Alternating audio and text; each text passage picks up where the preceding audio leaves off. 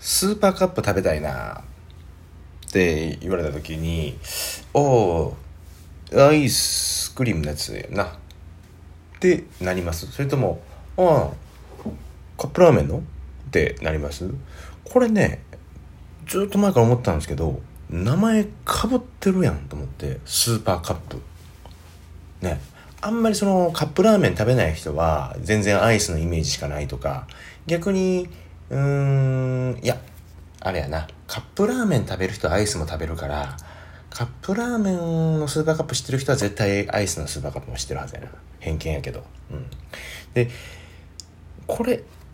かぶまあねめっちゃ似てる商品じゃないからまあまあなんとなく使いどころはね分けれるんかもしれへんけどもそんなにかぶらんでもええないしかも両方ともロングセラー商品でねずっとかぶり続けてんのって一体何なんやろって今更なって思ってでちょっと調べてみようかなっていう世界で一番暇な人がする調べ物をしてたわけなんですけども。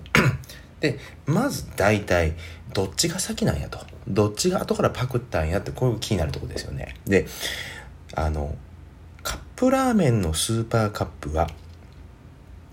1988年に誕生してるそうですね。1988年に、えー、カップラーメンとしてのスーパーカップが登場してると、えー、でその後ですね。後になります。えー、アイスの方のスーパーカップがネーミングされたのが1994年ということで6年後なんですね。6年後にアイスクリームの方が俺もスーパーカップやでって言い出したと。でおいおいじゃあもう手を引けよと明治と。あれ明治が作ってるからねと思ったんですけどもいやいやちゃうんですと。うちはスーパーカップはスーパーカップなんですけどただのスーパースーパーカップちゃいますねんって明治が言ってる。それは何かというと皆さんこれあの CM とかだと聞いたことあると思うんですけどあのアイスクリームの名前って、えー、明治エッセルスーパーカップっていう明治エッセルスーパーカーアップって今もう言わんのかな？でも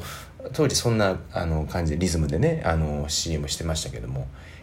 エッセルっていう言葉が入ってるんですよ。これエッセルって何かという明治エッセルスーパーカップってなんかその明治っていうね明治製菓の会社の方についてんのかなちょっと思うんですね明治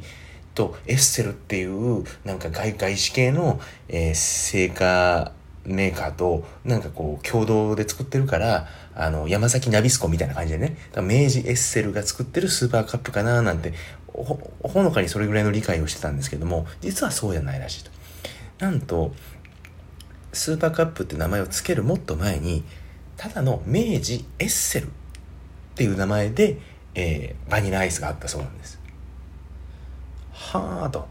エッセルって、エッセルっていうあの言葉自体はなんかまあ、エッセンシャルとなんとかのまあ、くっつけたみたいな造語ですみたいな感じでね。要は、明治製菓が考えた、えー、造語として、まあ、明治エッセルね。えーっていう名前のアイスクリームとしてあったらしいんですけど、えー、そこでその1994年カップラーメンから遅れること6年、えー、1994年に明治明治エッセルって小さく言っといてスーパーカップってでかく言ったわけですよもうロゴも完全にそっちの方がでかいですね。スーパーカップがでかいですかね。でそこからは、まあ、スーパーカップ、スーパーカップってそっちの名前の方が浸透してきたから、だんだんだんだんロゴもね、スーパーカップっていう文字の方がでかくなってきて、えでも一応、うちは、エッセルスーパーカップって名前なんですよっていう逃げで人間かどうかわかんないですけど、そういう、まあ、理屈で、えー、ここまで来てると。だから、えー、カップラーメンの方は、普通の、えー、まあ、あれも1.5倍とかね、いつと、一生1.5倍って言ってもね、麺の量。いつと比較して1.5倍やねんと。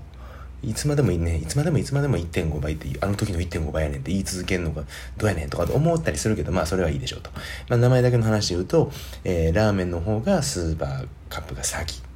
で、後からあ明治さんがあアイスクリームとしてのスーパーカップを出したけども、エッセルスーパーカップなんで名前は被ってませんよという理屈でした。えー、判決を言い渡すとね、明治エッセルに戻せと。明治エッセルで行けよと思いますね。そういうわけにもいかないんでしょうけども、はい、そんなあ謎が一つ解けた夜でした。ありがとうございました。